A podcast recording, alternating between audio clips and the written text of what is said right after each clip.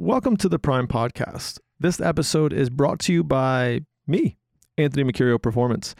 I just want to reach out and let you guys know that every year, every summertime especially, we love working with youth and college athletes.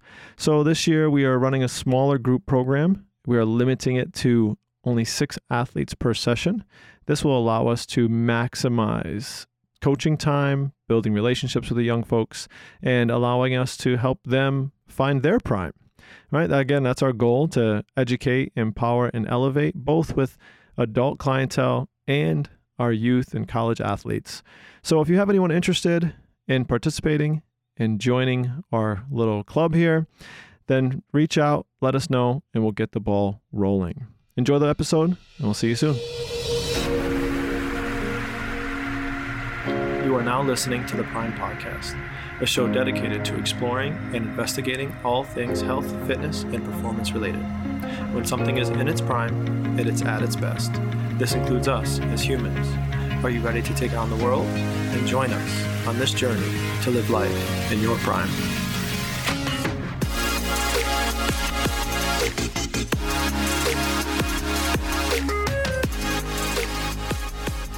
Welcome back to another episode of the Prime Podcast. Today, we are back to the original crew, the original two, just Tori and I. Sam had to run out, and um, that's where we're at.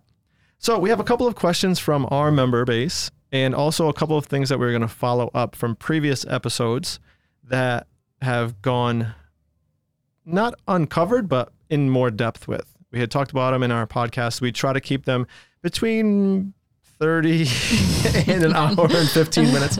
Very broad range of time. Even today, somebody who has been listening had mentioned that they thought they would like the shorter form podcast and they're finding that they really enjoy the longer form because we are we have the ability in a longer form position to go deeper into topics and talk more about certain topics. So while we will keep continue to kind of keep it down, it's probably not going to happen very often. but today we are in a bit of a time crunch as I have to go pick up my daughter in about 45 minutes. So if we're not done by then, she'll be waiting for me and being very upset. You'll hear about it. And I'll hear about it. And you will all hear about it next time. so Tori, what do we what do we should we start with? We have a couple of these questions. I you you decide which which way we should start and where we're going to go. I'm going to start with the well biggest one, I guess first is the art of saying no. Ooh, the art of saying no. You could write a book. I would love to. Yeah. so this came from from a member, and we were talking about different things, and we have a lot of philosophical conversations. I want to say that this came up because we were talking about running a business and the luxury or and having the luxury or ability to say no to certain things and not always having to chase after money or clientele or things like that.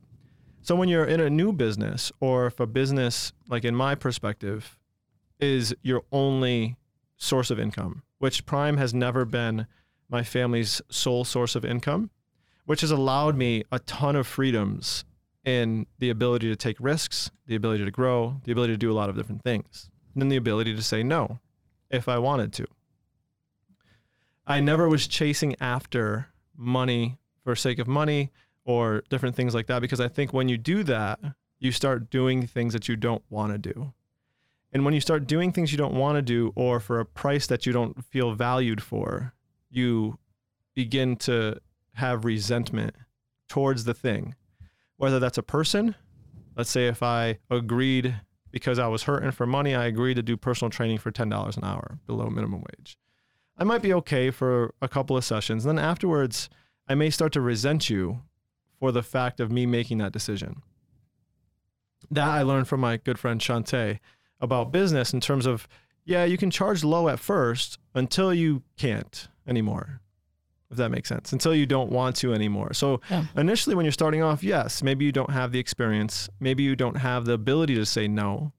But as you start gaining experience and you start maybe niching down to like what you want to be and you start getting a clientele base, you can start to focus and and really nail down the type of people you want to work with and then you can also say no to the people you don't want to work with that's from the business perspective And I think in terms of from a health and wellness perspective, the ability to say no to something that doesn't align with your goals. We had talked about it with cake off air before, or pizza, or ice cream, or different things like that. And if you go to a family gathering, or you're out to dinner, or you know, the I think in in what's that documentary? McDonald's documentary. Super size me? Super Size Me, right? In Super Size Me, he never said no, right? That was the whole thing. Like if they asked him if he wanted to supersize it, he always had to say yes. Or Yeah. do you want fries with that? He always said yes. Mhm. Like in his rule book of Super Size Me, he was not allowed to say no.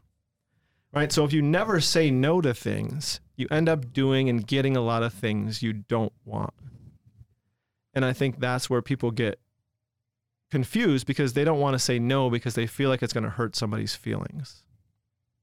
Especially in terms of food and food gatherings. You know, if you go to I'll use my parent, my mother as an example. If you go to her house and you say no to the food, oh, my food's not good enough for you. you know, oh, like you don't eat this kind of stuff, and then you start getting that. You know, you get a little get a bit of a guilt trip, but it's like, no, I don't want it because it doesn't make me feel good. No, I don't want it because it doesn't fit with what I'm trying to do. No, I don't want to, you know, take on this client because they don't fit to what we're trying to do, and just so many different things, and having that power to say no in my whatever knowledge bank, there was somewhere in one of the books or documentaries or different things that I read that was saying you're not remembered for the things that you say yes to. You're remembered for the things you say no to. Interesting. Yeah. I had to sit on that one for a minute. Because I I think they were talking about like working with really famous people Mm. and saying no to somebody. You're remember or you're remembered more for the things you say no to versus the things you say yes to. And I mm-hmm. think that's what because when you can say no to things, you can put things in alignment with what your own goals and our integrity and all that kind of stuff.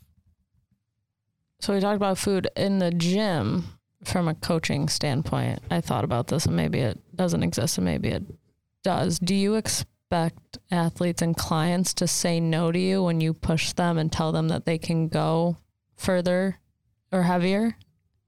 Well, I don't I don't think I expect athletes to say no, but there is always the potential of that. And I think we talked about it a long time ago, and I know Jess loves this one, but we have a surrogate self-belief in people. Right? As a coach, we see you move. We see what you're capable of. And if I watch you move and you are moving the bar and you're moving in the exercise, you're moving well, you're moving fast, you're moving efficiently, and you may not believe that you can do more but I know from experience that you probably can do a little bit more. So I have to have like a surrogate self belief in you until you believe in yourself.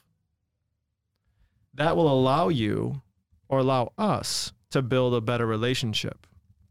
Now, is there going to be some times when you are like, no, I don't feel comfortable with that? And that's okay. And I think that's where people get confused. Like some gyms that I've heard of, not that I know from personal experience, but I hear stories from many members who travel in different places and to do different things, and they get coerced or forced into doing things that they didn't want to do.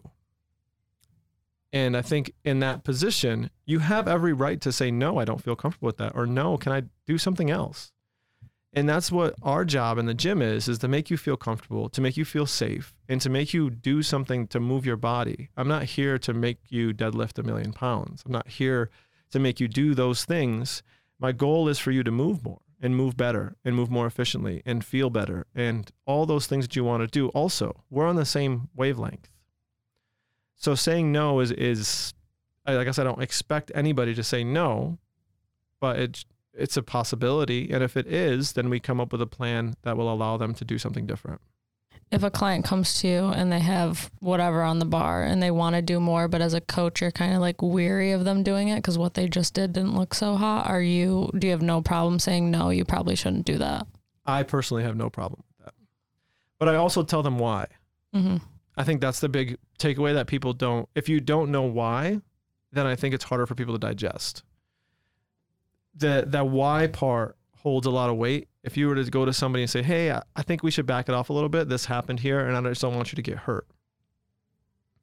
and I don't want anybody to get hurt. Like when people get hurt in the gym, it, it, it hurts my feelings a little bit. Like I Mhm. feel hurt about it, and I I have trouble when things like that happen. Like it's makes me not sleep at night, legitimately, because I don't want to see anybody get hurt in the gym. Because like I Mhm. said before, this is an opportunity for you to feel good and move more, move better, move more efficiently, and that's my goal. So if you were to come here and you get hurt while doing something that we prescribed, then we miss something whether Mhm. the coach in the class or we're prescribing things that are, are too challenging for you. And we want to make sure that that's better. I don't have anything more on saying no, do you? No, I think that was the gist of it. And I think that as you move forward, no is one of the first words kids learn. Mm-hmm.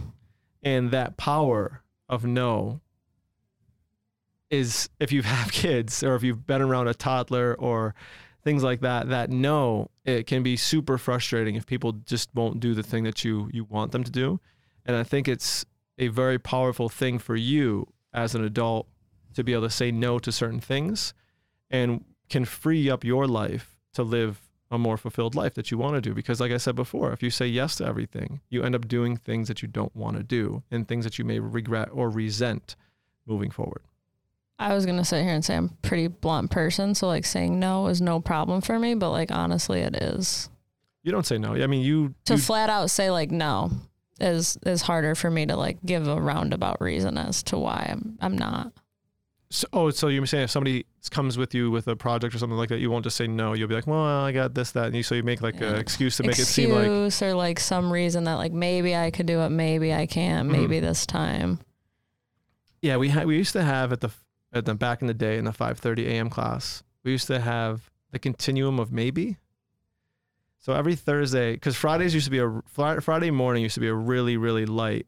Potentially nobody would come. Mm-hmm. It would maybe be one or two people. Like Monday through Thursday would be packed. Every person would be in it. And then Thursday, we would have the continuum. I think Tim Tim made it up.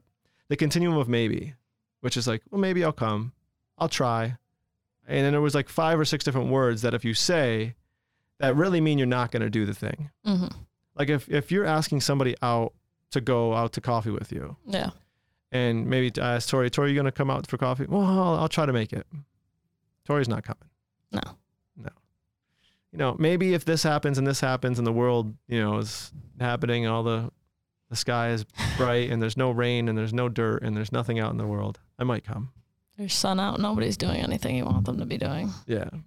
So though that continuum of maybe there was like five words. I gotta think of the, the words that Tim came up. Maybe I'll, I'll reach out to I don't blame them at five thirty in the morning. You guys are saints for doing that. Well, I don't think it's it's sainthood. I think it's Just The ab- different breed. ability and understanding of what the rest of your day looks like. It's probably nice to get it out of the way and not have to worry about it. And I think after a certain amount of time, it just becomes what you do. And like we talked about the power of habit, 5:30 or the 5 a.m. class, if you look at the numbers, those people are the most consistent. Mm-hmm. Why? Because there's nothing that's going to get in your way at 5 a.m. There's nothing like waking up at 4:30 to come to the gym becomes a habit. And then once you wake up at 4:30, what are you going to do? You might as well just go to the gym, even if you don't feel like it, or even if it's a movement you don't like, or whatever. You're already awake, so you're like, well, I might as well just go anyway and just go do it.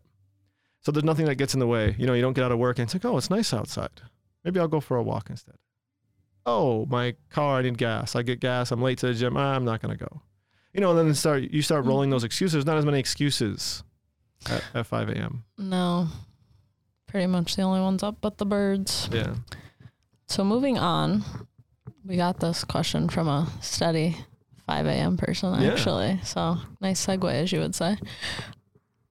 Aren't you too old to be doing that? Was the exact comment in question that they received. So talking about aging and fitness, maybe like the stigma behind being a certain age and doing something that looks quote unquote dangerous or intense. Yeah. So the the biggest misconception is that strength training or weight training or functional fitness, intensity, whatever it is that we do, know, group strength and conditioning is our formal assessment of what we do.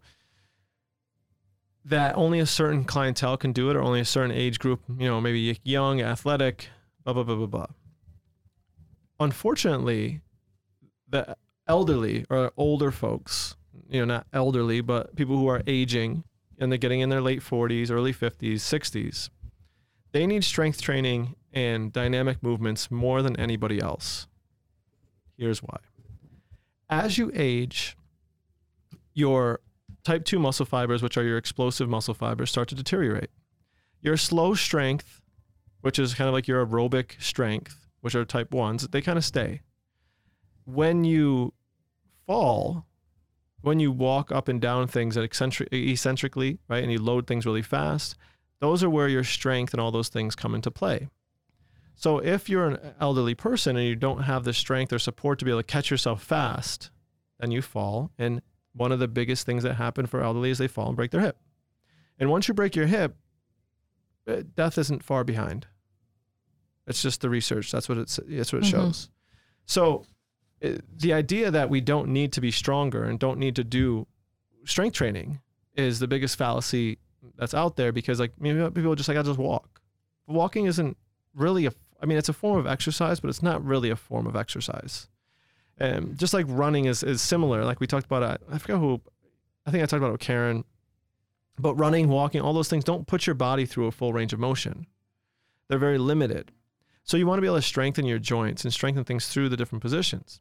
In addition, weight training or anything that's weight bearing increases your bone density. So it prevents you from breaking bones as you get older. So if I, you know, if you've heard of osteoporosis, right? Mm-hmm. So the commercial. the commercial. You're talking about psoriasis or osteoporosis? You hear about all of them. Right. All the So long names. osteoporosis is a decrease in bone density as you age, predominantly in females. So as you age, your bones become more brittle and they break more easily. How do you fight that? Weight training. You anytime you're weight bearing, your body just like anything else, it adapts, and it's like, oh, I need to, uh, now. I let's say I weigh 150 pounds. Now I have 200. Now I have 100 pounds on my back. Now I weigh 250 pounds. So my bones need to be strong to support that. So it'll calcify and, and thicken the bone structure to make them a little bit more dense and able to handle more stuff to make you less susceptible to injury, less susceptible to pain and discomfort in the future. Tori's just sitting there nodding her head. Just listening, taking it all in. So osteoporosis plays a huge role. Falling plays a huge role, and then just general function, right? Everyone seen elderly folks move around the grocery store or move in and out of a store. Like they don't move very well. Like my, if I can move fast and be like a athletic 80 year old, I'm gonna do that.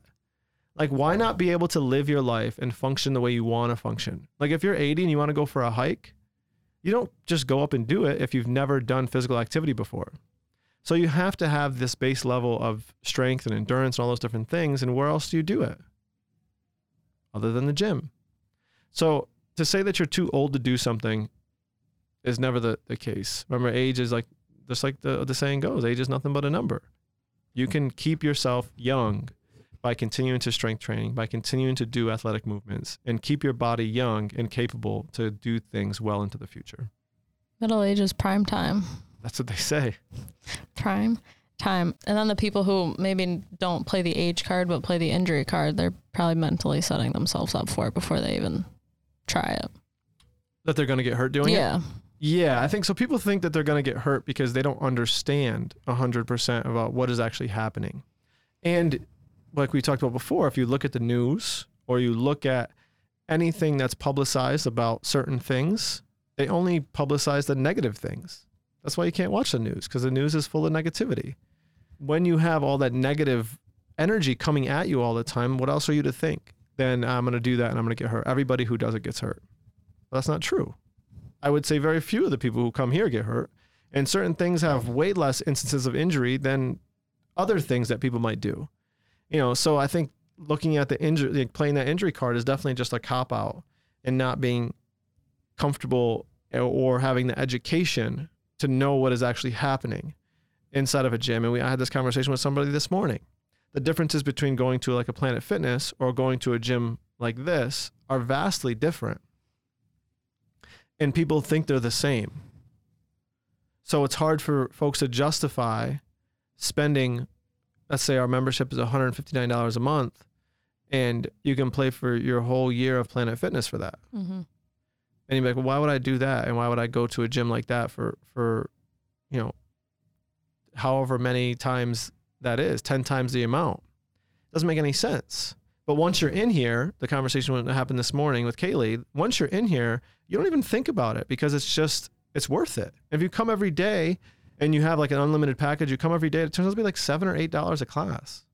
You're getting one. It's That's like a cup of that. coffee. It's the coach. It's the coaches. It's the Well, that's what I'm saying. Like workouts money wise, you know, you, people start thinking like it's it's a money thing, and then it's an injury. It's all Mhm. these different things. So I, I agree with with you 100 percent that you get way more, but the money part of it, and you get all that stuff that factors in. So the eight dollars a class is you know like a fancy cup of coffee. The people who are worried about the money are probably afraid of how not committed themselves they're going to be. It's probably deep down, if you realize it, what they're afraid of is they can't commit to it. So why are they going to pay that much? They're not looking at like what's actually inside the gym. Right, and that was also a point of that came up this morning is that if you utilize it, if you utilize Mhm. it appropriately, it's Yeah. more than well worth the financial investment. Absolutely. And then the in like I said, the injury card, if you are the same thing is if if you are utilizing it appropriately and you are coachable and you have the ability to come regular like if you come once a week and or you don't come very frequently, you come once and then you don't come for two weeks and you come, you're more susceptible to injury because you're not learning the movements.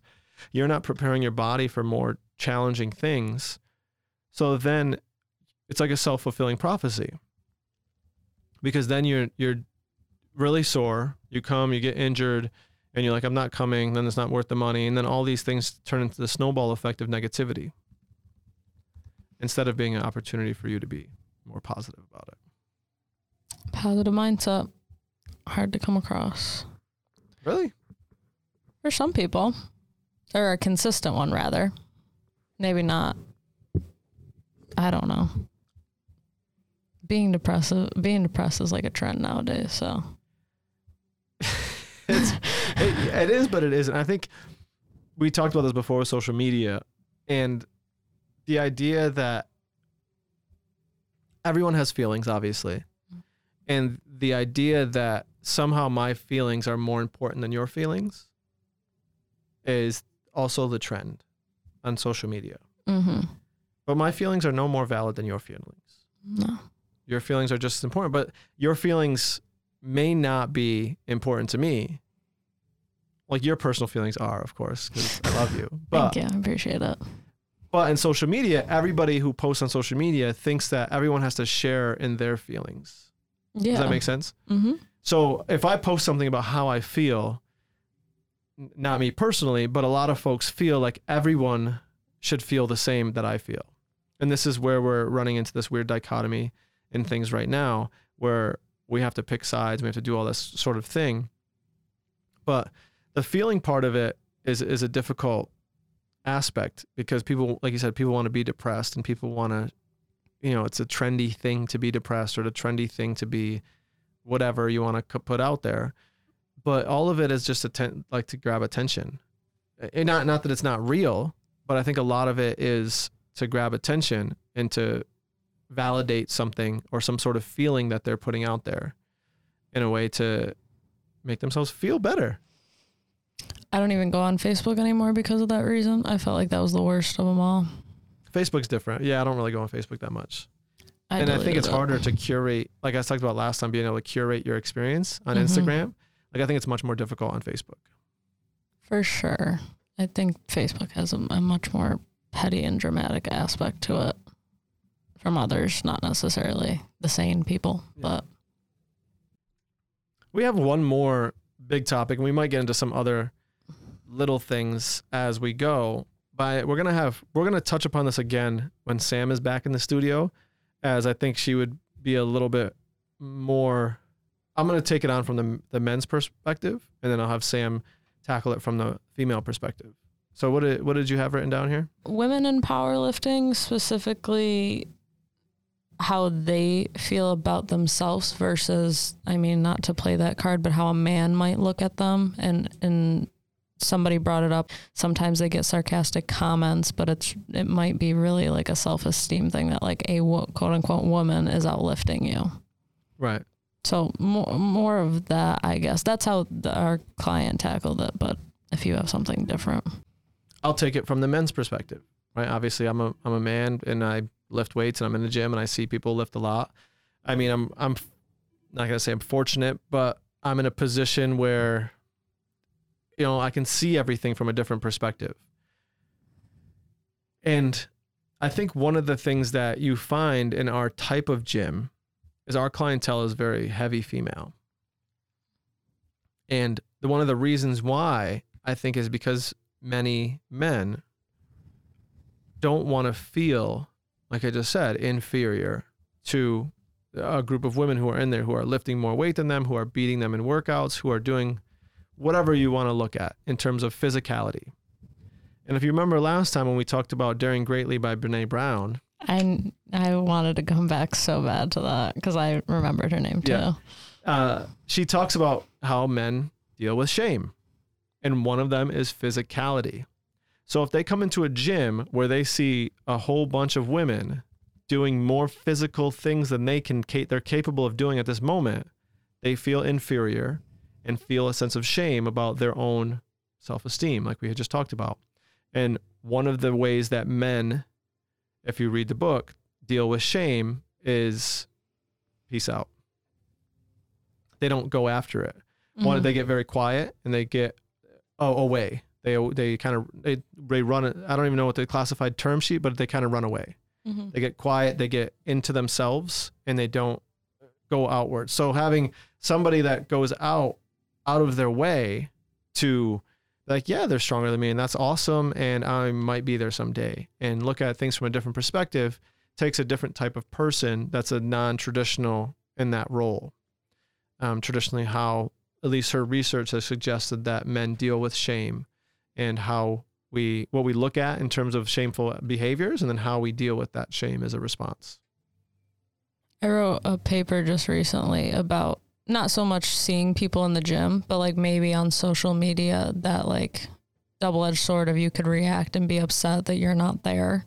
Or you can actually like show appreciation for that other person and like be genuinely happy and have that thought that I'll get there one day. Yeah. I mean, I don't deal with that, but I'm sure it's a common thing. But I think that's I had this another random conversation about we always tend to compare ourselves to everything that we see. A conversation came this morning with a personal training client as two members walked out of the gym. One, you know, middle age, I guess, whatever you want to say, like my age, generally fit looking, and one a little bit older. And he had said, looking at the two, be like, oh, she's really fit. And he's like, oh, and if she's in class, then I, I could definitely be in class kind of thing. Like looking at the Mhm. different types of people in class. And that's one of the great things about our gym is that if you do look at a particular, if you took a snapshot of a class sometimes, you have so many different types of people. Absolutely. You have big, you have small, you have old, you have young, you have super athletic, non athletic, you have strong, weak, whatever. And there's all these different levels of people in one class, in one room, doing the same thing. And it's really cool to see.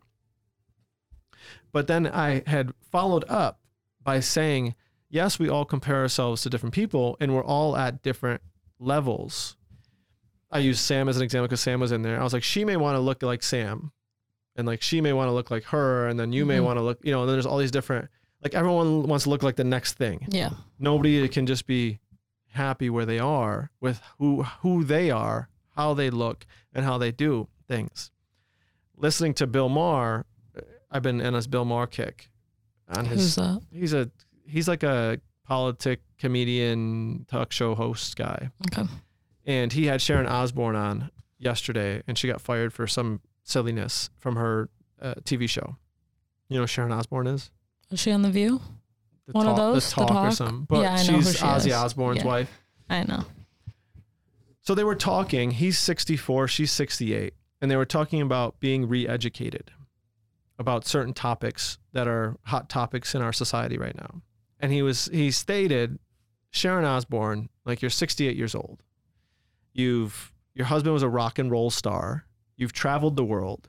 You've seen more things and been around more things than probably anybody else most people in the world right? How many Mhm. people have like had rock and roll stars as their husbands and like been around you know probably i couldn't even imagine the type of stuff she might have seen you, know what I mean? Yeah, for sure. Like I, doubt, I highly doubt she's not educated on all these different topics of sociology and different things because of her experiences. And she's Mhm. 68 years old.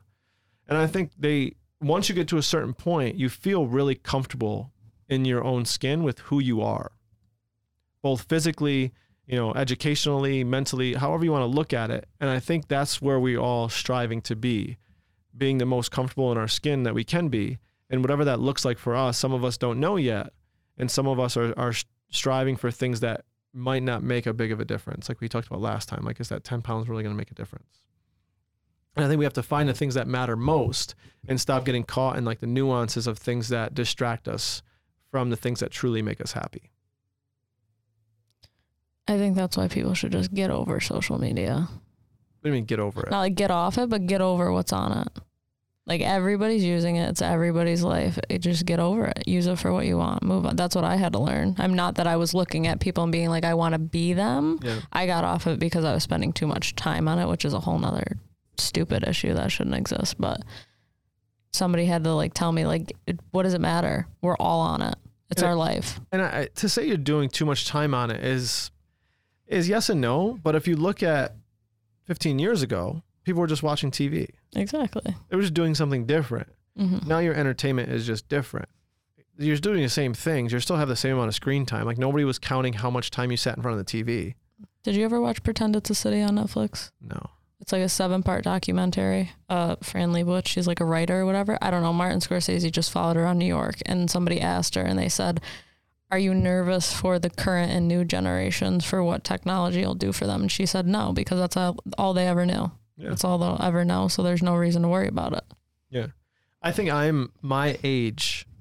I am kind of like the last generation of people who grew up without cell phones. Mm-hmm. I had, I didn't have a cell phone until I went to college, and even then, the cell phone that I had didn't have much functionality. Did it look like the Saved by the Bell ones? It wasn't like that. No, it was a brick phone and it had a monochromatic like green screen and you couldn't text. Or you didn't text because it was so it just took so long people never texted. It was like why would you Oh, ever okay. text? And you had AIM, AOL Instant Messenger. Mm-hmm. That was like your main source of communication. On and you used to leave, you know, people are going to start laughing about it because you know. But you, in order to like let people know where you were, because you mm-hmm. didn't have a phone or anything like that to text or do whatever, you would leave on your, you would have an away message on AIM that would tell you like, oh, I'm at a party at such and such. I'll be there all night. See you there, kind of thing. And then people would just check everyone's instant messages to see what everyone or everyone's away message to see what everyone's doing tonight. so you couldn't text anybody. You would just see them at the party. You would go to the party where you were at, and they're like, oh, you know, then we meet up. Then people met up. And that's how you did it. And there wasn't this. I don't think texting even became a thing until maybe I was a senior in college. And even still, like texting wasn't huge. You know, so we're talking, and this is early 2000s.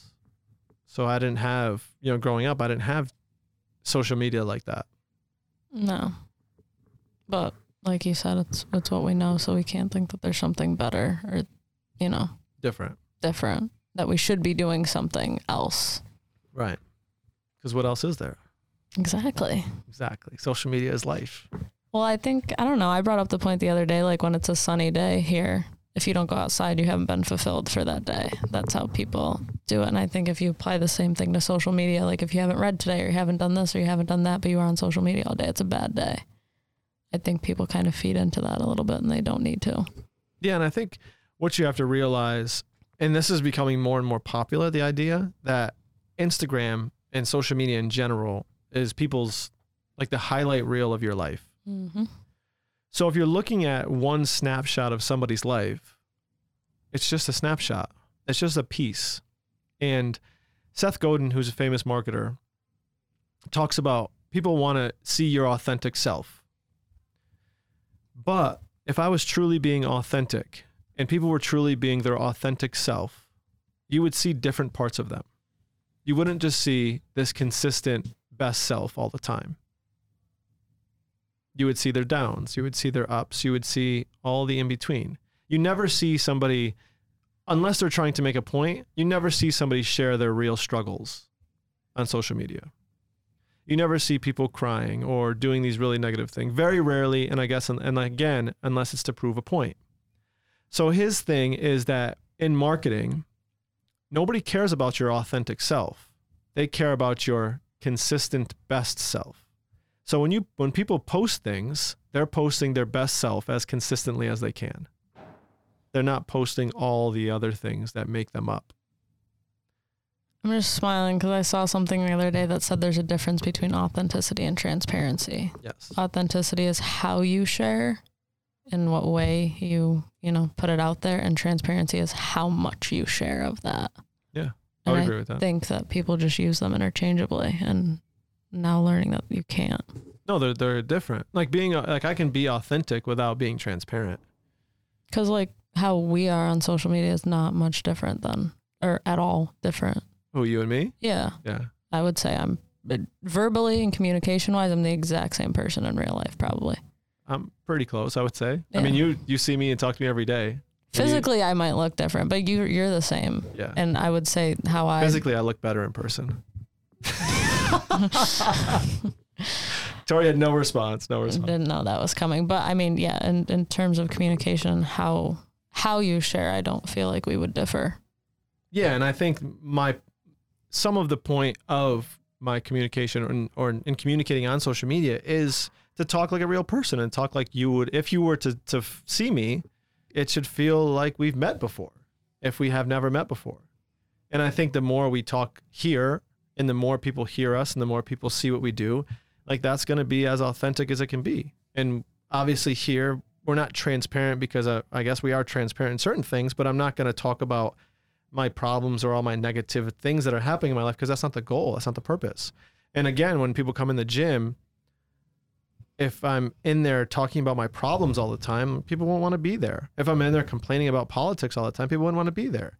If I'm sharing my opinions that are very left or right, then people aren't going to want to be there. People aren't going to want to listen to this. Heck no. So the idea is that yes, we are being authentic in terms of showing you the best selves and having a topic of conversation that we want to dive into and to help you with. But we're not going to share all the negative things that are happening in our life because then it's going to bring you down. We're not here to bring you down. We're here to lift you up and have fun doing it. Damn straight. Damn straight. Tori is not much very talkative today. I'm I'm trying. I'm learning. I learn as I go. Slowly learning, like I Slowly said. learning. She's I'm- up. She's updating the show notes as we go, though. She's doing a great job with that. I could talk about these things all day long. So Sociology. yeah, I love sociology. better that I just cut it off at some point. I've been told I'm too aggressive Too aggressive. How? in the way that I talk. About. Like, like if somebody comes to me with a problem, I've been going to therapy, so I think I'm cool now, Mm-hmm. right? I think I've learned a few things. So if I sit there and talk with them for long enough, I start just getting aggressive. Like, come on, get to the point, realize what you're doing wrong. Mm. And maybe I don't need to do that, but But I think a lot of people don't realize. So this can go to any any facet of health, fitness, and wellness too, because we can we got to kind of tie these things back into kind of why we do why we're doing this. All right. So one of the hardest things to do, and I had this conversation with Shantae again, because I was talking about foam rolling. And I was like, why are so many practitioners, physical therapists, chiropractors, and all these different people so negative towards foam rolling? Mm-hmm. they essentially do the same thing in their office when they give you massage and, and all that kind of stuff. It's essentially foam rolling. Like if somebody gives you a back massage, it's essentially you rolling on your back. It's a little different, obviously, but same kind of idea. And she said that when people think they can fix their problems on their own through foam rolling, it could, it, they don't actually get fixed, so to speak right? So let's say if I have a back injury and someone says just foam roll and it'll be fine. They foam roll for three weeks and their back never gets better. Their back continually gets worse structurally inside. Mm-hmm. So then when they finally go to a therapist, they're worse off than they were before. And the therapist has to re educate them and tell them what they've been doing is incorrect. And when you have to tell somebody that something they're doing is incorrect, it takes so much longer to do it than to just help them with the problem initially before they come up with their own ideas with all these different things. So that de-education to then re-educate is a much longer and harder process than to just educate initially. Mm-hmm. I made a post a long time ago about I think it. uh, I don't even remember the numbers now, but it was like it takes a thousand repetitions to learn a movement. It takes ten thousand to relearn an old to to fix an old movement. So if you're if you're fun, if you've learned how to do something incorrectly, it takes ten times as long. Essentially, I don't remember the exact number. I got to look it up, and we'll put it in the show notes. But Mhm. it takes like ten times as long to re to fix a bad movement pattern to relearn it to do it the right way. So if you're doing things the wrong way for so long, and then you have to f- adjust it, it takes that much. It's that much more difficult. So when you're saying like you want to try to help people, like, hey, how come you don't understand what you're doing is wrong? Yeah. Because people don't think what they're doing is wrong. Otherwise, they wouldn't be doing it. If they thought what they were doing was wrong, they wouldn't do it. Mm-hmm. And you can't convince somebody what they're doing is wrong. And that's No. why people might be say you're aggressive because you can't tell somebody what they're doing is wrong. No. Because if you're like you're wrong, Mm-hmm. that's the number one trigger for people to start being defensive. Yes. And then when they start being defensive, you there's no there's I that- that's talking. that's the end of it. That's the end of it, right? But yeah, people don't want to see things until they have to, or they end up doing it. Like nobody, you can't convince somebody else of something until they're ready. For sure. There's that old I, I don't know, the proverb that was talks about like when the student is ready, the teacher appears. I like that. So like you're saying, like nobody's gonna nobody's ready to, to take on information until they're ready. And you can be the teacher that knows everything and does everything, but it doesn't matter if you're the best coach, the best therapist, the best whatever. If that person isn't ready to receive that information, it's not gonna make a lick of difference. Just like all the people that go to Planet Fitness that don't want to come here. No, well they just don't. Well, I'm kidding. they might think that. Well, they think it's not worth it coming here. That right, and there's no convincing that person. no. So the conversation isn't worth it, in with that person because they have the answer, and it's the Mhm. answer that makes sense to them, and convincing them is a, a difficult battle, and a battle that's not really worth fighting. We have such egos. Ooh, Humans. a human. Oh, for sure. And I think it's it's more of like a a defense mechanism to feel to not be wrong with what you're doing. Because when you feel wrong when somebody tells you you're wrong or that what you're doing what you're doing is wrong, your feelings aren't valid, all these different things, it makes you feel like less of a human. Mm-hmm. So it's not about like being an egotistical human. It's just feeling No. less than. And when you feel less than, we go into the depression and all these Mhm. different other side effects. And that can negatively affect all parts of your life.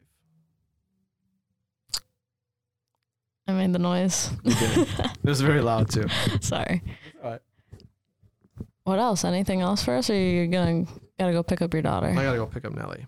But I think that, that we you know we touched on some sociological issues, but I think they all when we talk about fitness in so society and how we look at it, there's all these different things and stigmas, and I you know around how females should look, how men should look, what men should be capable of, what women should be capable or not capable of, and I think we talked about it a little bit before that it's changing slightly, but you still have a lot of people who have traditional gender role ideas in their head and it makes it very difficult for females to live in a society where people are constantly looking at them in a certain way and making them feel uncomfortable with things that they are prideful about because like i said it's in that point where i'm very happy like if i i'm i'm quoting sam a little bit like she's very proud of the way that her body looks right now because she put in a lot of work Mm-hmm.